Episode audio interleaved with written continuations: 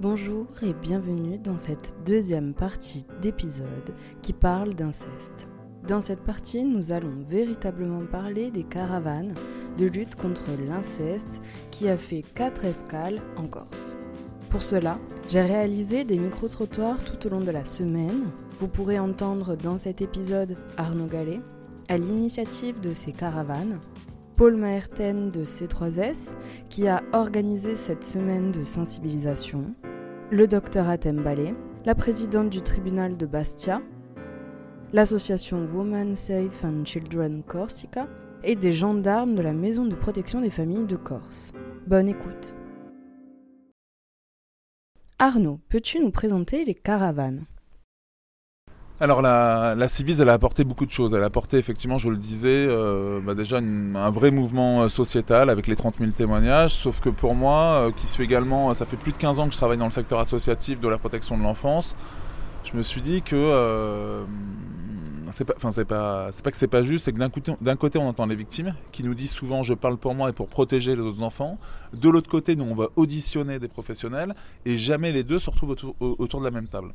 Et donc déjà j'ai trouvé ça dommage. Et puis il y a autre chose qui m'a amené euh, à créer euh, un, bah, ce mouvement-là, finalement que ce soit mouvement enfant ou la caravane de lutte contre les violences sexuelles faites aux enfants, c'est que on a appris aussi avec les, les témoignages de la Civis que 60% des professionnels ont, cru mais n'ont pas protégé les enfants. Et je me suis dit que derrière cette réalité qui est euh, dure à entendre, bah, en fait, il y a une complexité, Il y a une complexité qu'il faut venir interroger, et venir l'interroger, bah, c'est tout le sens en fait de cette caravane de lutte contre les violences sexuelles faites aux enfants. Je m'explique, on part souvent d'un témoignage, un témoignage de victime, où on rapporte des témoignages et puis on déconstruit en fait. On déconstruit notre manière de, fonctionner. On se dit au bout d'un moment, bah tiens, quels sont les besoins sur le terrain, quelles sont les actions remarquables? Et on essaye au maximum de les mettre en commun. Et c'est ça l'idée, l'idée de cette caravane, c'est de passer dans 45 villes, c'est de voir de, ce qu'il y a en commun sur tout le territoire national, y compris en Corse, dans les dom-toms, etc. Ça c'est quelque chose qui est extrêmement important, c'est-à-dire qu'il fallait laisser euh, en, dehors de la route personne, d'une certaine manière. Et puis on voit aussi ce qu'est l'ordre de la singularité. Hein, j'en parle souvent, j'ai été en Guyane récemment, ou à Mayotte, bah, il y a des particularités de territoire qu'il ne faut pas taire non plus et qu'il faut démontrer qu'il ne faut pas stigmatiser, mais qui sont importantes pour qu'on puisse au bout moment se dire que c'est, euh, bah, pour moi, c'est une entrave au pacte républicain, puisqu'on voit bien qu'il y a des citoyennes et citoyens de seconde classe. Voilà. Et ça, c'est inacceptable. Donc c'est faire des violences sexuelles faites aux enfants, de la lutte contre les violences sexuelles faites aux enfants. Un vrai sujet politique, puisque de toute façon, inévitablement, il faut que ça rentre aussi dans la tête de tout le monde. Euh, la parole des victimes aujourd'hui est politisée. Elle est politisée parce que bah, quand les, victimes souhaitent que ça cesse, souhaitent changer euh, de cap, souhaitent qu'on protège les enfants, et on sait bien déjà que tout ce qu'on investit aujourd'hui, on va pas le récolter tout de suite, et ça sera sûrement euh, la génération d'après, celle de nos enfants. Pourquoi est-ce important de le faire en Corse, Paul alors c'est important de le faire en Corse comme euh, c'est important de le faire euh, partout. Nous sommes euh, une région importante puisqu'aujourd'hui on compte 350 000 habitants dont plus de 70 000 mineurs. Donc compte tenu de ce chiffre-là, il est important de parler des violences sexuelles intrafamiliales et de la pédocriminalité puisque l'on sait aujourd'hui qu'un enfant sur cinq en est victime.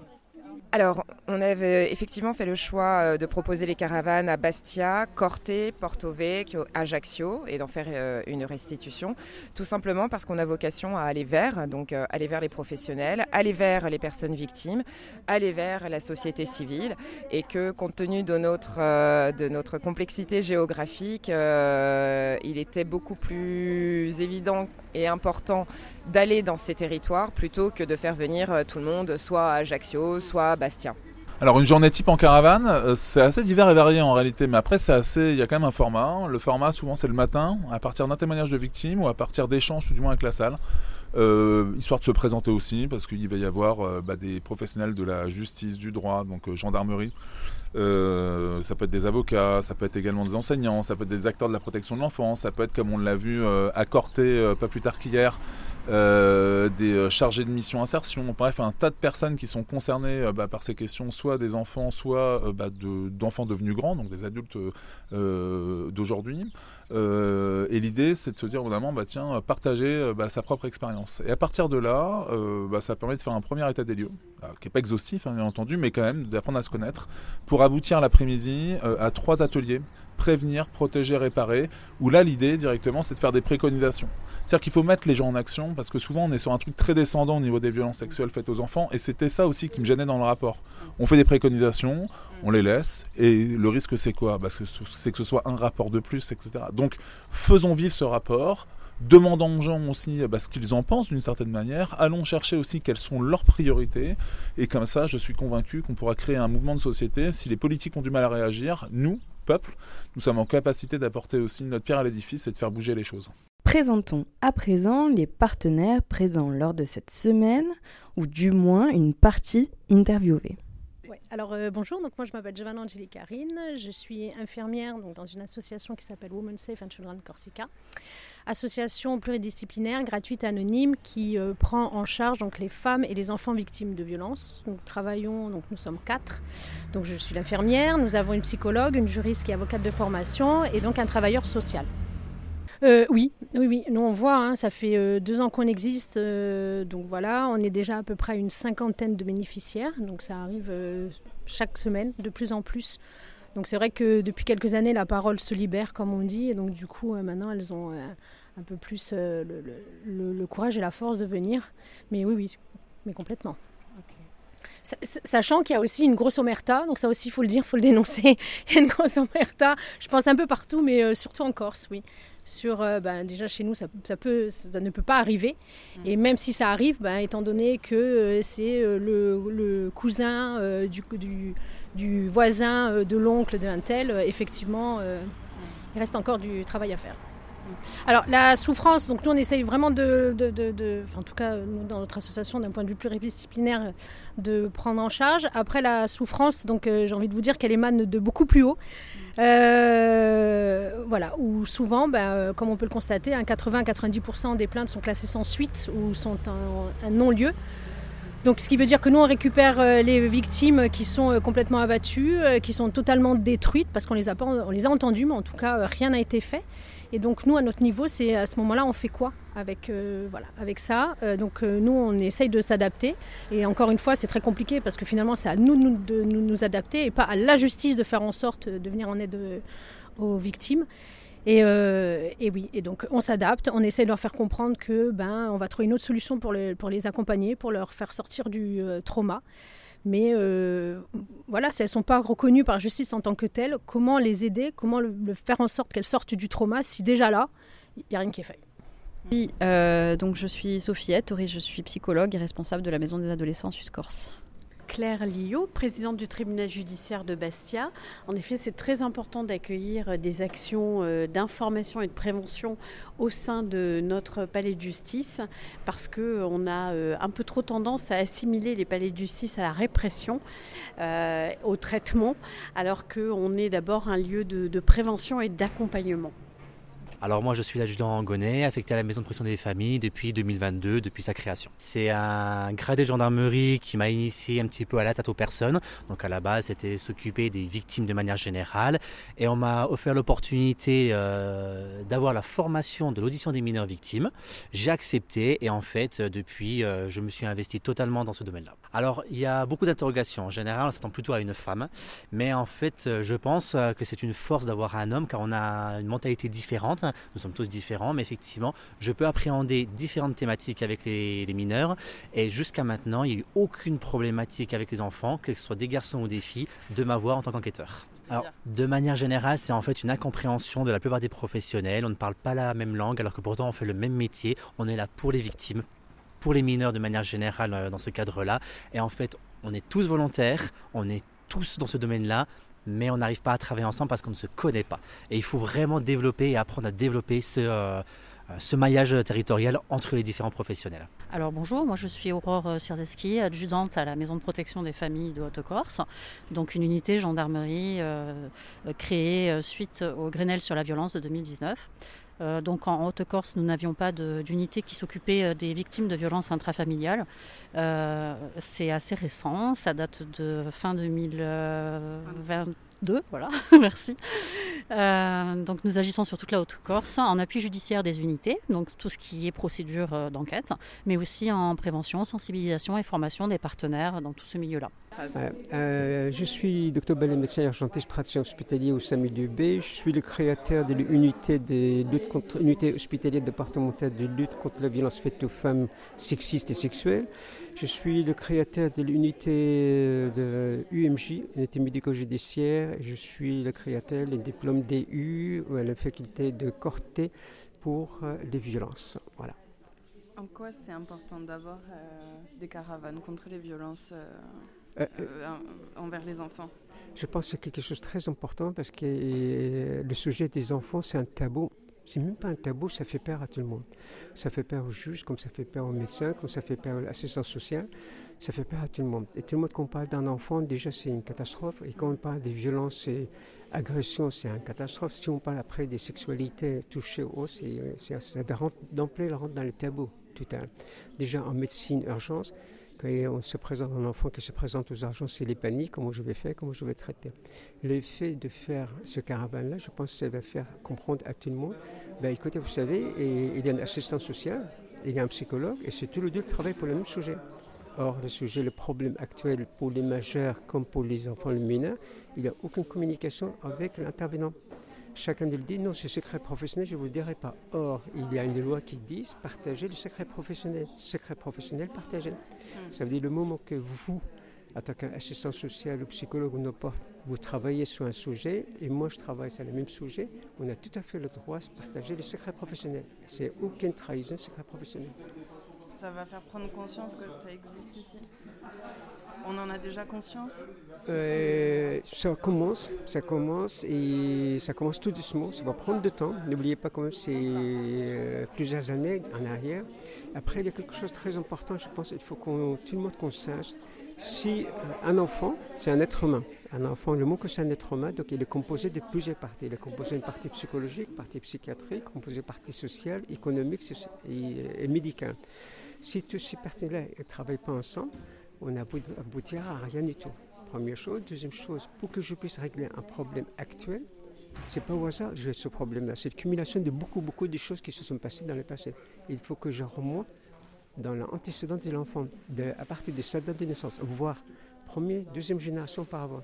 Ce qu'on appelle la transmission transgénérationnelle. Si on ne traite pas.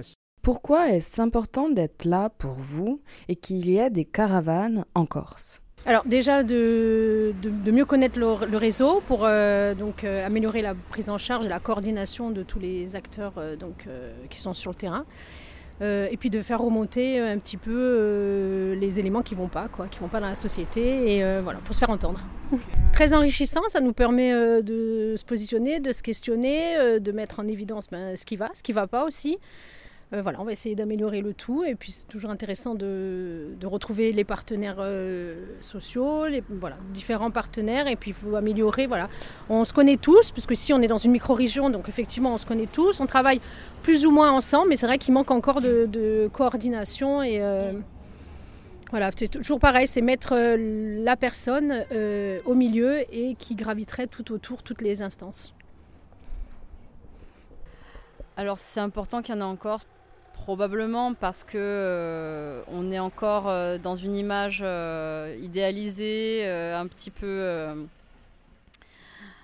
un petit peu vierge de, la Corse où ça ne se passe pas chez nous, ça se passe ailleurs. Il y a toujours ce, biais où on, a l'impression que les, problèmes nous arrivent, nous arrivent d'ailleurs, mais que nous, on est une, île complètement exempte de problèmes. Non, euh, les problèmes, malheureusement, ils sont partout. Et ici, chez nous, on n'est pas épargné. Euh, c'est important de, faire, euh, de faire comprendre à l'ensemble de la population que c'est quelque chose qui n'est pas rare du tout. Et, et que c'est pas parce qu'on est sur une île et que oui, c'est vrai, on a, on a nos valeurs, on a, on a notre culture, etc. Mais ça n'empêche pas malheureusement les faits de violence qui sont intrinsèques à un fonctionnement humain et qui, qui doivent qui doivent être pris en charge, euh, compris, et qu'on ne peut pas faire l'impasse là-dessus. Sinon, on est dans le déni. Euh, alors, ben, beaucoup euh, bon, du constat de terrain, du constat de, des, choses qui se font et qui sont intéressantes et qui vont dans le bon sens. Moi, je trouve d'ailleurs que bon, bah, on va plutôt dans le bon sens quand même sur l'extrême sud. Moi, je, trouve qu'on travaille mieux qu'avant, quand même, faut le dire. Euh, après, encore euh, des, améliorations à, avoir, des réflexes à avoir dans ces prises en charge qui sont délicates, qui sont complexes, etc. Peut-être que on n'a pas non plus mis trop les pieds dans le plat sur le fond. Euh, qu'on est resté un petit peu sur nos postures professionnelles et qu'on n'a pas été dans le cœur du sujet qui est euh, qui est que l'enfant, euh, l'enfant à partir du moment où il est enfant, malheureusement, il est vulnérable et il est vulnérable à ces, à ces violences-là, qu'on le veuille ou non. Ça, c'est vrai qu'on l'a pas abordé frontalement. Et, et que, et que c'est vrai que d'un point de vue systémique, on ne protège pas suffisamment euh, les enfants euh, en amont euh, ou, une fois que malheureusement le pire est arrivé. Alors journée très enrichissante et surtout par ces échanges et ces débats qu'on a pu avoir entre tous les professionnels et non professionnels présents. Alors car nous on a deux missions de manière générale, c'est à la fois la prévention et l'appui judiciaire et notamment on va parler avec les mineurs, que ce soit dans le cadre des victimes, mais également dans le cadre de la prévention scolaire où nous avons justement le thème des, du harcèlement, des violences sexuelles et des incestes. En fait, nous sommes des acteurs euh, de la prévention et de l'action judiciaire. Et euh, ces caravanes euh, vont, vont faire le tour de plusieurs, de plusieurs zones géographiques, essayer de recueillir un petit peu la façon dont on fonctionne et faire remonter ces informations à des instances qui vont pouvoir réfléchir à comment améliorer la prise en charge des victimes d'agressions sexuelles mineures et euh, comment on va pouvoir à nouveau protéger, sensibiliser et aussi aider à la reconstruction de ces victimes. Donc euh, nous, ça nous intéressait d'être présents lors de ces journées d'action.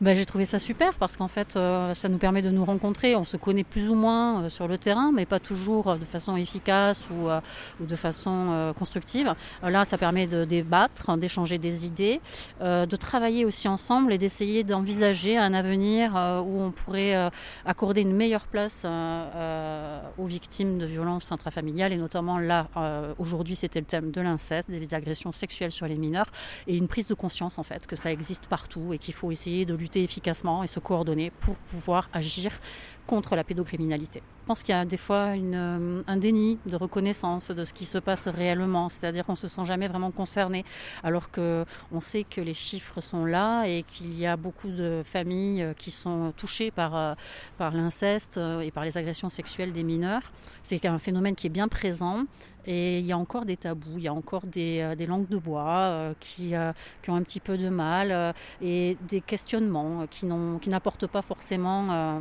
pour aider et pour solutionner ces problématiques. Est-ce que l'action marche, Madame la Présidente du tribunal de Bastia? Voilà, mais c'est très satisfaisant et euh, ça illustre aussi euh, notre volonté, pas que la mienne, hein, celle aussi euh, de la Cour d'appel, d'ouvrir nos juridictions vers la cité, vers, l'extérieur, de faire entrer les citoyens, les professionnels aussi, dont certains sont des partenaires de l'action judiciaire, de, travailler autour de ces thématiques-là dans notre enceinte. Il y a à la fois un symbole très fort et en même temps un aspect euh, euh, pratique qui est euh, très important et qui nous tient à cœur. Paul, peux-tu nous en dire plus? Alors techniquement, si tu veux des chiffres, c'est vrai que c'est important les chiffres. Hein, donc 167 professionnels de santé, de médico-social, de l'enfance euh, et du social aussi tout court, sont venus euh, aux quatre journées de caravane. Donc ça ressemble euh, 167 personnes. Aujourd'hui à la restitution, nous étions euh, un petit peu plus de 54, je crois, ce qui fait 200, 221 personnes présentes du, en une semaine ce qui est un beau. Euh, alors, on va parler de score, mais c'est un beau score euh, parce que ce que cela signifie au niveau de ces chiffres, c'est qu'il y a eu une énorme implication de la part des acteurs. Euh, je regrette seulement qu'il n'y ait pas eu plus de professionnels dédiés à la santé. on peut dire qu'on les comptait au compte-gouttes, donc ça c'est regrettable. En revanche, la justice était là. Et euh, les acteurs de terrain aussi. Il y a eu 85 préconisations qui ont été rendues brutes aujourd'hui. Alors on ne voulait pas les, justement les retoucher, on les a mis un petit peu dans l'ordre euh, auquel les préconisations, les recommandations du terrain sont venues. Euh, on va travailler maintenant avec la cellule scientifique, donc je rappelle, qui est composée donc du professeur Mireille Cyr de l'Université de Montréal, chercheur également et à l'initiative du protocole NICHT que l'on utilise aujourd'hui en gendarmerie pour les formations de notamment. Nous, avons le docteur Jean-Marc Benkemoun. Euh, nous allons avoir également le docteur Coinde, qui est euh, donc euh, coordinatrice régionale des UAPED, qui va travailler avec nous également sur ces recommandations. nous avons aussi Dominique Andréani de Femmes Solidaires, qui est également représentante des usagers à l'UNAFAM, et Sophie Etor, et qui est psychologue un petit constat sur l'état de l'inceste en Corse. Sandrine, Arnaud euh, donc les, choses avancent beaucoup sur l'inceste. Hein. On l'a vu avec euh, la commission du civisme qui a été mise en place avec le juge Édouard Durand et euh, Arnaud Gallet, donc qui doit rendre son rapport dans un mois. en Corse également, on en parle de plus en plus entre professionnels. Donc il y a une plus grande libération de la parole. En termes de prévention, nous on fait tout pour en parler, euh, pour commencer à en parler le, plus souvent. Donc euh, les choses euh, avancent. Pareil, hein, si vous êtes, si vous pensez être victime ou si vous avez des questions, eh bien n'hésitez pas à contacter le CIDFF ou la Corsavem. Ce sont deux associations où vous pourrez rester anonyme. Si vous voulez euh, parler à la maison de protection des familles euh, pour avoir des conseils, poser des questions, eh bien n'hésitez pas à nous demander euh, par l'intermédiaire du 17. Mais surtout, ne restez pas seul. Si vous avez la moindre question, faites-vous aider par des professionnels. On est là pour ça. Je voudrais faire un focus pour moi sur trois caractéristiques du territoire. Si le relief est à prendre en considération, car les distances, ou plutôt le temps d'une ville à une autre, comme vous m'avez dit ici, c'est pas tant la distance, mais c'est plutôt le temps qu'il faut compter sont à prendre en compte. J'ai été marqué d'apprendre qu'en matière de la protection de l'enfance, en Corse, 300 enfants sont placés, dont 50% de MNA, en dehors de l'île. Et 800 enfants relèvent du milieu ouvert. Vous savez, les mesures d'assistance éducative en milieu ouvert. Alors pourquoi je veux faire ce petit focus? Bah Parce que tout simplement, ça dénote d'une réalité nationale importante. Ça veut dire quoi? Ça veut dire qu'ici, le milieu ouvert représente 27% euh, le milieu, pardon, euh, le placement représente 27% de la protection de l'enfance. Alors qu'au niveau national, on parle de 49% des enfants qui sont placés au niveau de la protection de l'enfance. Il y a donc une volonté, d'une certaine manière, de garder les enfants, en fait, à leur domicile. Pourquoi ce choix du milieu ouvert ne s'accompagne-t-il pas de mesures de prévention plus importantes? Important de relater ici les difficultés rencontrées par la protection, maternelle infantile, qui nous sont remontées quand même à plusieurs reprises. Absence de médecins notamment, au niveau de la PMI, absence de moyens également. Et pourtant, la PMI, on le sait bien, est l'un des premiers maillons essentiels de la prévention précoce. Nous avons également partagé ensemble une réalité importante, à mon sens, au niveau de l'île, celle de la population. Vous êtes un peu plus de 320 000 habitantes et habitants en Corse.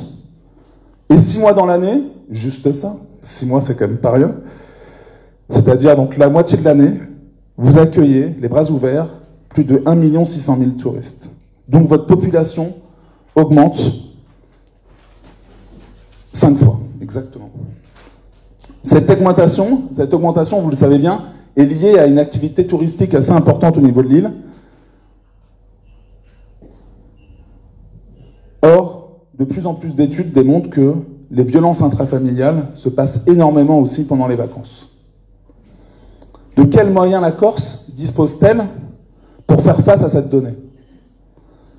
Aucun, ou très peu, pour reprendre ce que les professionnels ont pu dire, puisque eux-mêmes, le nez dans le guidon, ont même oublié d'une certaine manière cette donnée qui est quand même fondamentale. C'est pas rien d'être sur un territoire qui accueille autant de personnes, qui par ailleurs, je le dis, je le redisais, vous voyez, quand on fait notamment des interventions à domicile ou en prévention, etc., qui nécessitent des déplacements, j'imagine que l'été notamment, la question du temps pour passer d'une ville à une autre, bah, est quand même à prendre en considération de manière assez importante. Et le temps, bah, c'est aussi bah, du temps de travail et donc de l'organisation.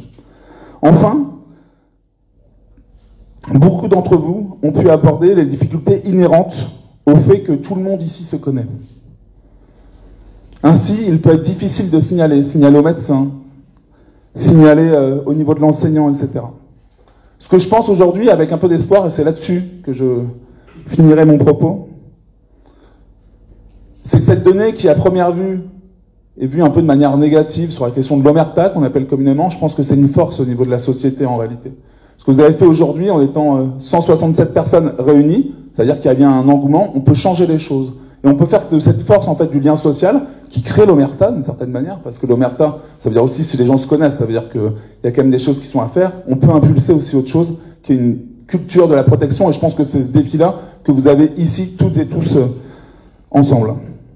Une pensée positive pour la fin, Arnaud, Paul moi, je suis assez positif en réalité, c'est-à-dire que j'entends ce que les personnes disent. Bien sûr, ça va pas assez vite. Bien sûr qu'on manque de volonté politique, c'est tout le sens de la caravane. Après, ce qui rend positif, c'est de voir par exemple que à Bastia, euh, au tribunal euh, judiciaire et donc dans la salle des assises, qui était une salle d'ailleurs incroyable, qui était mise à disposition de la caravane, euh, il y a eu 63 personnes. Donc ça, c'est positif. C'est-à-dire que si les gens sont moqués royalement, il y aurait personne, il y aurait deux, trois personnes, etc. Donc là, non. Et puis les langues se délignent, c'est-à-dire qu'on se dit aussi, pareil, on arrive en Corse, on dit beaucoup l'omerta, etc. On voit bien qu'il y a une dimension culturelle avec, bah, effectivement, bah, les limites aussi d'être sur une île, si je peux dire les choses comme ça, et ce que ça peut imposer aussi dans le vivre ensemble. Mais euh, en réalité, euh, moi j'ai trouvé que les paroles se délient beaucoup. C'est-à-dire que tout ce problème, y compris culturel, apparaît à un moment donné, tout en préservant justement l'identité, ça c'est essentiel, et en se disant que si on veut vraiment changer les choses, bah, ça nécessite qu'on se pose tous des questions.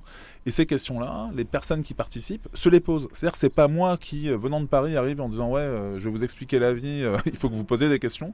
C'est les gens eux-mêmes. Et ça, c'est le sens de la caravane. C'est-à-dire que moi, je suis là uniquement pour animer un peu le truc et pour que les idées viennent. C'est-à-dire qu'autrement dit, je vais pas imposer aux gens mes idées et c'est bien effectivement tout ce sens-là. Donc moi, c'est ce qui me rend positif, c'est que dans chaque lieu où je suis passé aujourd'hui, euh, je vais donc j'ai fait donc ça va être quatre étapes en Corse, puisque là aujourd'hui on est à Porto Vecchio, demain on sera à Ajaccio.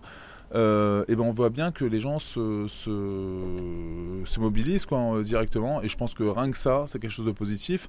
Et puis, euh, bah, une fois qu'on a eu cette mobilisation euh, de la société, bah, peut-être que les politiques bougeront, peut-être que même on peut imaginer des choses au niveau de la collectivité territoriale de Corse, de l'ARS, etc.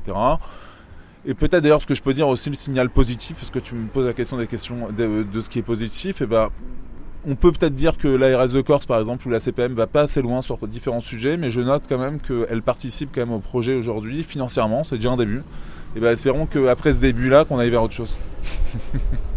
eh bien, nous sommes au travail, nous ne lâcherons rien et euh, nous continuerons à faire prendre conscience que l'enfant euh, est important dans notre société, que ce soit au niveau culturel, politique, institutionnel et sur le terrain auprès des familles, au niveau de l'éducation nationale, et qu'il faut en faire une priorité. Et on ne lâchera rien jusqu'à ce que cela soit la priorité.